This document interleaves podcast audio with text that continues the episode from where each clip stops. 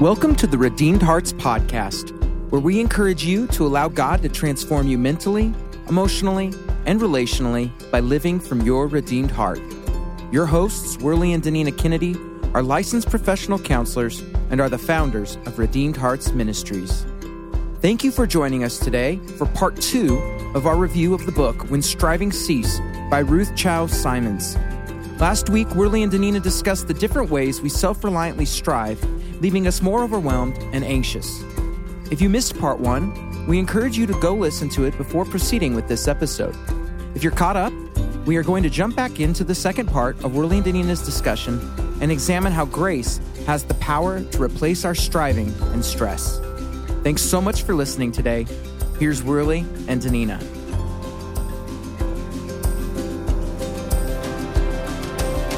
You know, in this part of the book, Ruth personally, I mean, she I, I heard her speak, um, be interviewed on this, and she just she spent a lot of time in the books of Romans and Galatians because she knew she needed to realign her heart with the God who's done everything possible for us to be in His presence without earning it, and um, you know she eh, she just realized and even talks about how you know sometimes um, you know, in our pride and fallenness, we're self reliant and self righteous and we want to rely on ourselves. But on the other side, we can really be biblically illiterate people that's just simply unaware of God's character.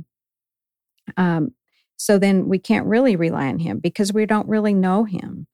And so in the second part of the book, she's trying to help us say, hey, this is who God is, this is who you belong to.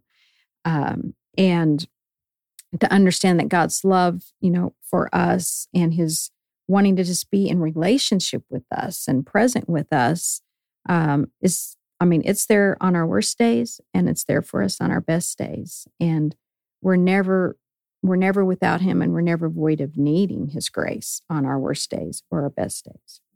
She mentions she spending the time in Romans and Galatians. Um, I would just encourage anyone to read Galatians it's it's short. It's six chapters. You could read it over and over again. It's often called the mini Romans because it's a more compact um, communication of of similar topics. Now, you don't want to not read Romans because it is full of what it is that God has done for us. That the law, the the the you know the commands of what we're to do and not do could never do for us. Mm-hmm. But Galatians synthesizes it. And so you could read Galatians and you could just read it over and over again. And by the end of a month, if you did that, you know, every day, by the end of the month, you'd have a pretty good idea what it says. Mm-hmm. It's the scriptures that are going to bring all this to light. Well, and in so in these next chapters, um, I mean, part of what she says that grace does for us is it, grace makes us new, not better. Grace fuels good works. Grace cancels our debt for real. Grace rewrites our stories. Grace replaces fear with freedom. Grace makes forgiveness possible. And grace is enough to hold us together. So the first the first chapter here is grace makes new, not better. And here she's transitioning from discussing all the ways we strive for self improvement, which we've just talked about, to the answer found in grace. And um, one of the things she hopes we understand here is that self righteous striving is more hopeless than we want to believe, but grace is more life transforming than we realize. So she wants us to understand that grace is not a betterment plan, it's actually a total replacement offer. She says striving for self improvement is a dead end street. Hard work and achievement, while commendable, lack power as a true source of change. And the verse she uses, 2 Corinthians 5.17, Therefore, if anyone is in Christ, he's a new creation. The old has passed away. Behold, the new has come. Mm. She has a um, quote too. I mean, she looks at Ephesians 2 1 through 5 in this passage that are, you know, very significant about us. You know, we were completely dead, not just a little dead. We were completely dead in our trans our trespasses, but God being rich in mercy because of his great love with which he loved us, even when we were dead in our tre- trespasses, made us alive together with Christ. By grace we have been saved. And verse 8 and 9 says, For by grace you have been saved through faith, and this is not your own doing, it's the gift of God, not a result of all of our works, our performing, all, all the stuff we've talked about already, that no one may boast. She says, We're by nature, we're all by nature strivers and self improvers. But I like the illustration she gave, which was a real life story of her husband's brother, her brother in law, getting a heart transplant. Mm-hmm. And she references Ezekiel 36, 26 to 28, where God says he's going to give us a new heart and a new spirit. He's going to get put his spirit within us in those verses. Um, and I just wanted to say this is really what Redeemed Hearts Ministries is. Mm-hmm. It's that we as believers have been given a new heart and the spirit that works within us to take God's word and build upon this something new. Mm-hmm. Um, and we don't have, as she used the illustration of her brother in law getting a heart transplant, she just said it was, they weren't trying to improve or they couldn't improve the old rundown, damaged heart. Mm-hmm. It took this new heart and it was just Had to completely be replaced. yeah she gave she she gave a description of kind of that process Mm. Yeah. She says the gospel isn't a recipe for self-improvement And she quotes Jerry Bridges saying, Your worst days are never so bad that you are beyond the reach of God's grace. And your best days are never so good that you are beyond the need of God's grace. So it Mhm. really covers both sides of that. so then she goes into chapter 10 and just grace fuels good works because we are commanded to do good works we live with that tension to you know to to love god and love others um so she offers here for us when God talks about this, you know, so how, how do we live with that?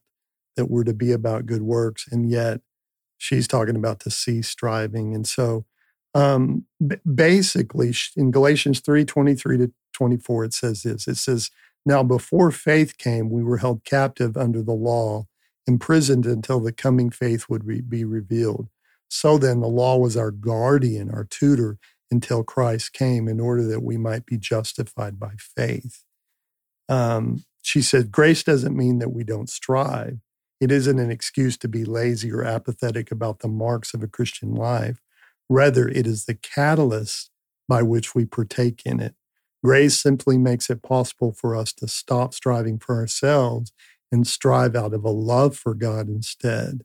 When we are informed by grace and not conformed to the law, we can strive the way we ought. Um, the law, the commands of Scripture, were powerless to overcome our, our this this fleshly part of us that wants to do do it all and do it apart from God, and the law could not change us. The commands of the Old Testament could not change us.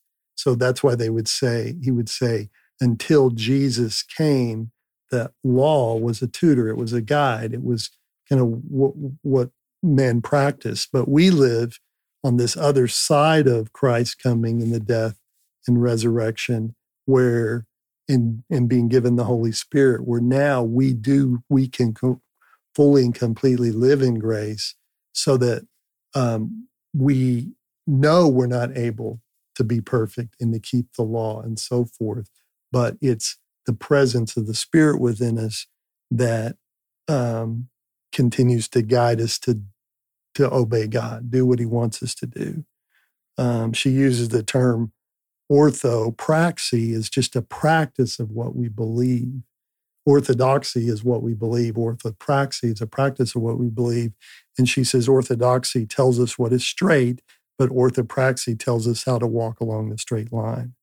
So, um, here, Which is basically saying right living overflows from right believing. yes, Right. and that's why the scriptures are so important. Mhm. and that and and yet when we read the scriptures it's not like we're reading a book that is distant from us. It's this the Holy Spirit wrote the book and, and it's how we engage with the thoughts of God and and it's what helps us to think our way through all of these things that you know we that go on in our life one of one of the things she says here that i thought was good she says if you have received god's gift of grace through faith you don't need to figure out how to be a model christian how to be more on fire for god or even how to please god if you're in christ you're already pleasing him pleasing to him because of Jesus. Your number one job as a believer is to return again and again to the good news of the gospel, the foundational truth of redeeming grace, and let it draw you near to him once again. Um, and so I would just say what I took from this in, in the uh, you know couple upcoming chapters is we got to keep going back again and again and again to what is it that God's done for. Mm-hmm. Any other comments on chapter 10? Mm-hmm. So, chapter 11, she talks about the title of its Grace Cancels Our Debt. And then she says, for real. Um, she highlights the word should in this chapter, that I would say it's a part of Christian vocabulary with the following trains of thought. She says, if you love Jesus, you should give at least 10% of your earnings. If you love Jesus, you should volunteer at church if you love Jesus, you should sell everything and be a missionary. I mean, that's the pressure that the word should puts on us. She says the word should is what turns a response of love to a response of debt. And the problem with debt is that it feels like a weight or burden until we paid it off. Mm-hmm. And she, and, and, so she says it's like bills stacking up on the kitchen counter, like li- we're feeling like we're always behind. So living in grace means we don't have to pay a debt. The debt has been paid. So we're not, we don't have to do these, these things because we should do them. We don't owe God anything. That's it. I want to repeat that. We don't owe God anything. Mm-hmm. And even if, I mean, for the non believer, he, he has to keep trying to pay the debt that he will never be able to pay. But for the believer, we our debt's been paid. And so that word should is inconsistent with living debt free. She says, she uses an example that if someone paid off my mortgage, I would feel great relief. Um, find it here, but yeah, she says, um, I mean, the, the of course we'd feel great relief. If somebody paid off a mortgage, I'd feel great relief. But the gospel is not taking out, you know, a loan that I've got to keep paying. There, there's there's no freedom in that. The the the debt's already been paid for. Yeah, she says, you know, if you're handed a free and clear deed to your home, you wouldn't send in a check this month to a mortgage company. You'd feel a burden lifted. You'd sit in gratitude. You'd be eager to enjoy your home You'd wonder at the amazing kindness of the benefactor who took on your debt and paid it in full. If we want to feel the same kind of freedom right now in our daily lives, we have to start with understanding the whole truth of the gospel. And just meaning that, you know, Christ is, he's, he's done that for us. And I like how she says, you know, that what he did for us, it's not just, it's that our debts aren't just canceled. Our account is filling to overflowing. I mean, that's grace. Mm-hmm. Is he's giving us above and beyond, mm-hmm. even, you know, what what we deserve, what we need, um, in all of that. So one of the scriptures she quotes is Romans 8, 1 and 2. There's therefore now no condemnation for those who are in Christ Jesus. For the law of the Spirit of life has set you free in Christ Jesus from the law of sin and death. Mm. Um, it just really struck me in this thought of we don't owe God. That debt's been paid. We respond to God out of um, what He's already given to us a love for Him, a desire to please Him, the resources, you know, internally mm-hmm. to be able to confess our sin, to be humble, to work hard. I mean, I'm still to love my wife. I'm still to lead my family. I'm still to raise my children up in the way they should go. I mean, those are all things that are before me. But those things, doing those things well, doesn't make me any more right with God. Mm-hmm. It's and and when it says grace cancels our debt for real. I mean, I like that in this chapter she gives the example of Paul who had murdered Christians, and you know, then, I mean, even you know, held the coats for those who stoned Stephen while he was preaching. Um, and but that when he surrendered his life to Christ, it didn't erase his past.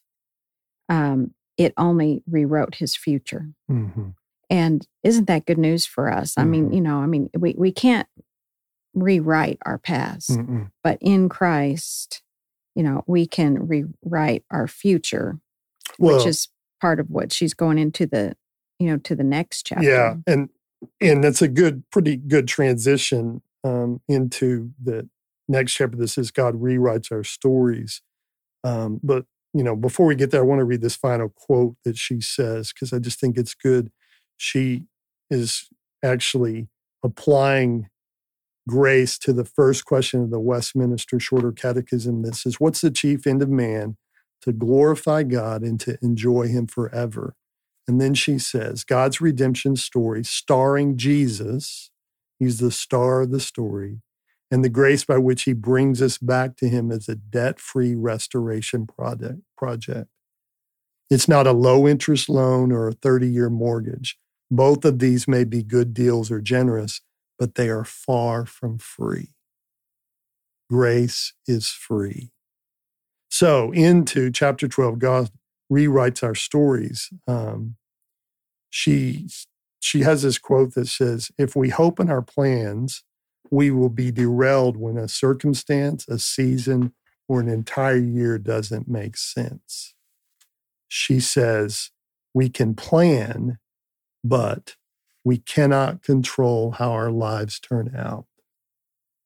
And in this chapter, she um, she's constantly saying that we're not the ones who are in control of all of these things that happen in our life that actually determine what the direction our lives go but we but we live deceived i mean the world has this message to us that says you know you, you can basically determine how your life's going to go if you'll do this and this and this mm-hmm. if you'll follow this course if you'll do this thing and she's saying it, that that the scriptures are saying God's the one that determines that. I mean, Proverbs 16 9, a, a man plans his way, but the Lord establishes or directs his steps. Um, even to the point of we don't get to choose, she quotes, we don't get to choose how we're used, when we're used, or what part we will play. So there's just a mm-hmm. lot of things in this chapter that I think that that need to be thought through about how much control we have over what happens in our lives. We don't control when we die. You know, I can tell you my life is a string of, I thought it was going to be this way, and yet this is how it is. Mm-hmm. And it's God who's the one for the believer who's, as he's redeemed him, who intends to write a really good story that in our in our lives it's part of this larger story you know of which jesus is the star mm-hmm.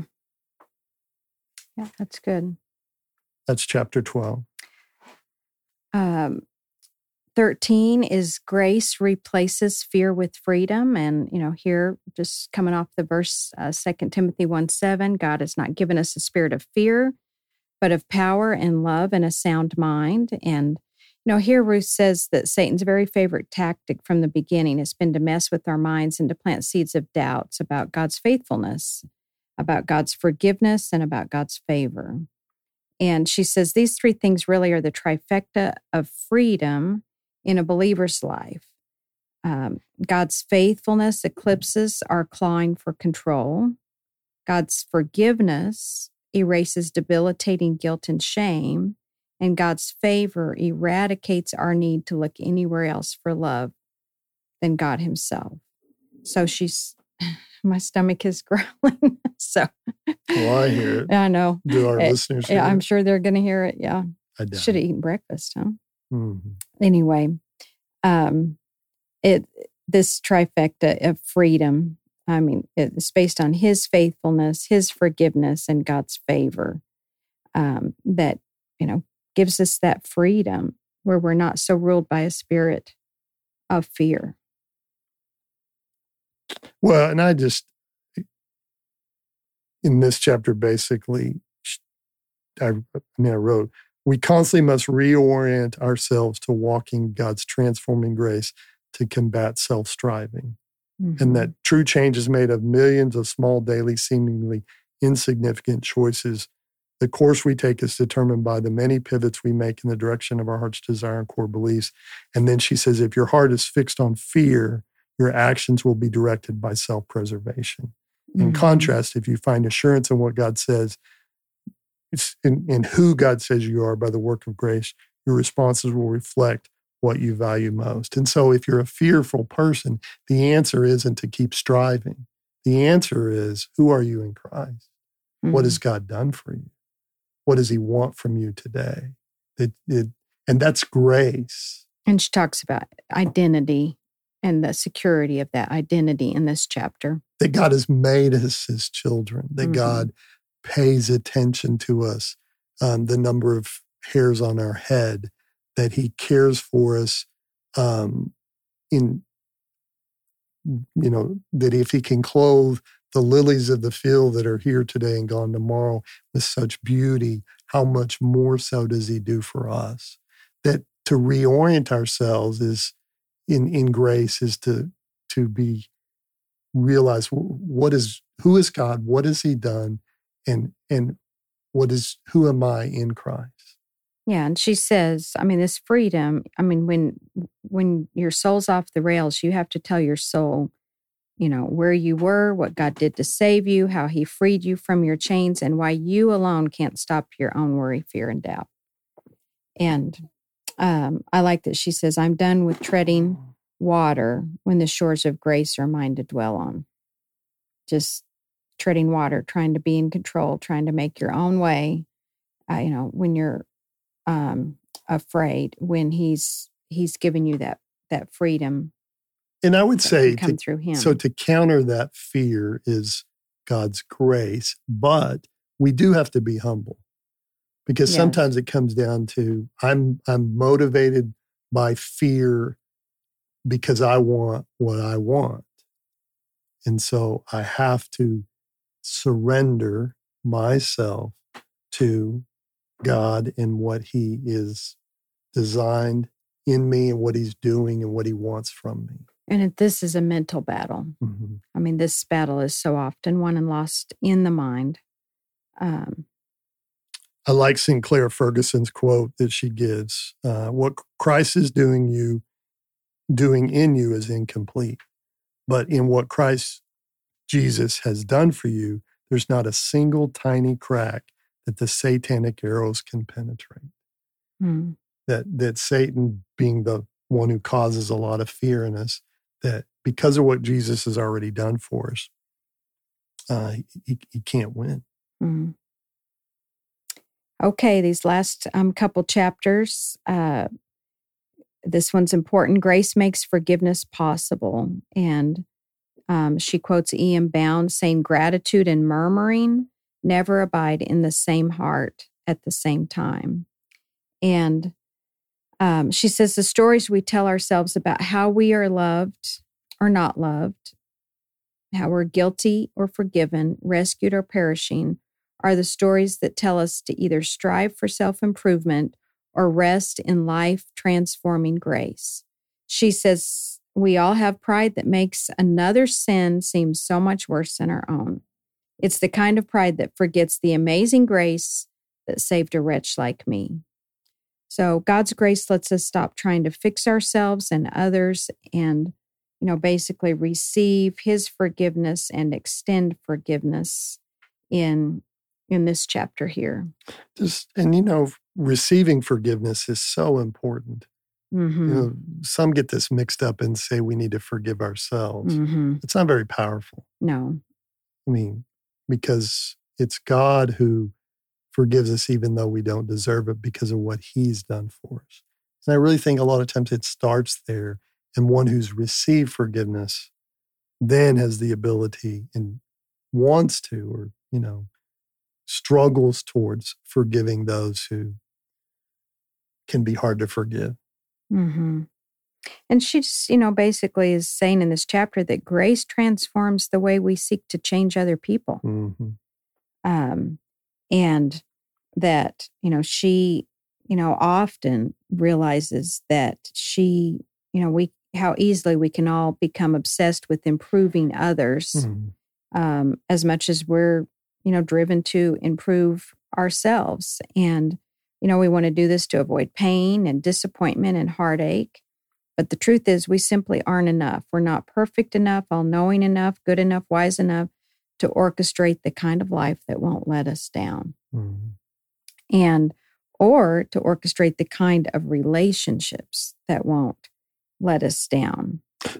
And I mean, this is where she's saying this is the good news of the gospel because, you know, the only person that's promised to never let us down and never let us go is God. And doesn't that rubber meet the road in marriage where you have the other person and they, you know, you feel hurt or slighted or disappointed and that the answer in many of those cases eventually gets to forgiveness rather than to try to change them Mm-hmm. and to rest in God and what, you know, what he's, you know, done and doing and Mm-hmm. then it comes out in parenting in that we we try to you know influence our kids to be a certain way and rather than deal with some of the you know disappointments and so forth uh you know that might come Well, and a big part of what she's going to talk about here, if you, you know, read or listen to this chapter, is just that, you know, biblically keeping score is trying another person in the courtroom of your mind and Mm. subjecting them to the law that you've declared and the standard you've created. It's counting their missteps and the ways you've covered for them again and again. So when we keep score, we play judge and deem who's worthy and who's impossible and who will change and who will never change and who doesn't deserve us. And, you know, that scorekeeping basically just as she says is pride. And it's saying, why can't you just be more like me? ouch Yeah. And um and you know she's she's saying there's there's just a strong connection between how we treat others and you know the story we tell ourselves which is what you were talking about with you know with humility so um self-belittlement and self-loathing actually flow from a heart that excuses itself on account of worthlessness and rejects the hope that it's offered, and neither resemble true humility on either side of it. So, you know, this, um, and she's just talking about how gracelessness of self loathing and self diminishing eventually leads to hopelessness um, toward others or toward the relationship. And um, I, I, I just love that she says, Our choosing to forgive others is how we know grace is amazing in our lives. I mean, that it should be honestly one of the most astounding fruits that come Mhm. out of our salvation. hmm And and and that we don't have to feel good about unresolved issues in our family or our story to actually forgive those who Mhm. have caused the hurt. hmm Um, you know, by the grace of God, I don't have to feel happy about the betrayals or the Mhm. unfair circumstances I've experienced in order to forgive. Um, but it's realizing I'm called to the same humility and forgiveness um, that God's given me. And I mean, it's it is that's what she's saying. Grace makes forgiveness possible because it's possible for us to relinquish our control of another's behavior and remember instead that God's the author hmm of change. He's the agent of change and, and it's so freeing because sometimes the catalyst for um it is to forgive someone else even and grace is what allows us to to not have everything all resolved and figured out and put in our nice neat little Mhm. package but we just forgive And she says, How many times have you withheld favor from your kids, your spouse, Mhm. your friends, your family members, believing that to give them grace will be to excuse their behavior? Giving grace when we are not Jesus is not pardoning sin or acting as a savior. It's simply removing yourself as judge and jury and extending and communicating the very grace of God that has rescued you from being labeled Hmm. hopeless, disappointing, and unforgivable. Yeah, if you're a person that would say, or if we ever say, I can't forgive, then we don't understand grace. Grace is what counters our inability to forgive. Mhm. That's good. All right. So the last one is grace is enough to hold us all together. Um, ch- chapter 15 here. And I like that she really starts this chapter with the, you know, words from um, Rock of Ages Nothing in my hand I bring, simply to the cross I cling. Um, she says, I know you think you have to hold it all together your home, your kids, your school schedule, your relationships, your family dynamics, your work performance, your fears, and your pursuit of God. I would add maybe, I, I was just thinking, I mean, I might add, you know, it's up to us to hold our health together or our future together, our finances. But she says, take your eyes off everything you think you need to be amazing and be amazed instead at God's grace. In this chapter. And I mean, she's kind of been saying that all along from the very beginning of, you know, I want to break out in song if I can. no, Grace, grace. No, Let's get Michael to God's sing for us. Michael. grace that is greater than all my sin. wow, honey. All right. Pretty good. yeah, there for you me. go. Yeah. Thanks, Michael. he, he can get the pitch right, honey. Um, You're not seeking the, what a- the what a- approval or acceptance of man by doing that. I'm proud of you. Like I really worry about that. I think it's a that grace is such a powerful Yes. thing, greater than hmm all of all of this. So I commend to anyone just to, you know, a, a, a read in this or thinking back through some of what we've said here. Mhm. She says here, just to close, that C.S. Lewis in Mere Christianity says all this trying leads up to the vital moment at which you turn to God and say, You must do this, I can't. Mm. We sometimes fight getting to that place. Mhm. And we do. And we make life much more difficult for us and those around us. in this process of do. grace as he leads us to that place. Mhm. He And- lets us And he's go so to that place. gracious in his patience toward us as we struggle to surrender and say, um, You must do this, I can't. Yes. So thanks for joining us in January here. In February, we'll be discussing a book on marriage. And um, as man plans his ways, our plan for March will be um, to review some really important facts and tips from several different books on the growing impact and temptation of pornography. So um, that's the direction we're going for February and March, and we'll plan to see you next month.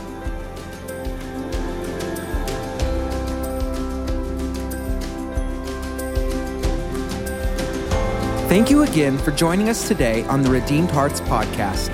We pray that today's episode brought you hope and encouragement. If you're looking for more content from Willie and Danina or want to reach out and contact us, we encourage you to visit redeemedheartsministries.com.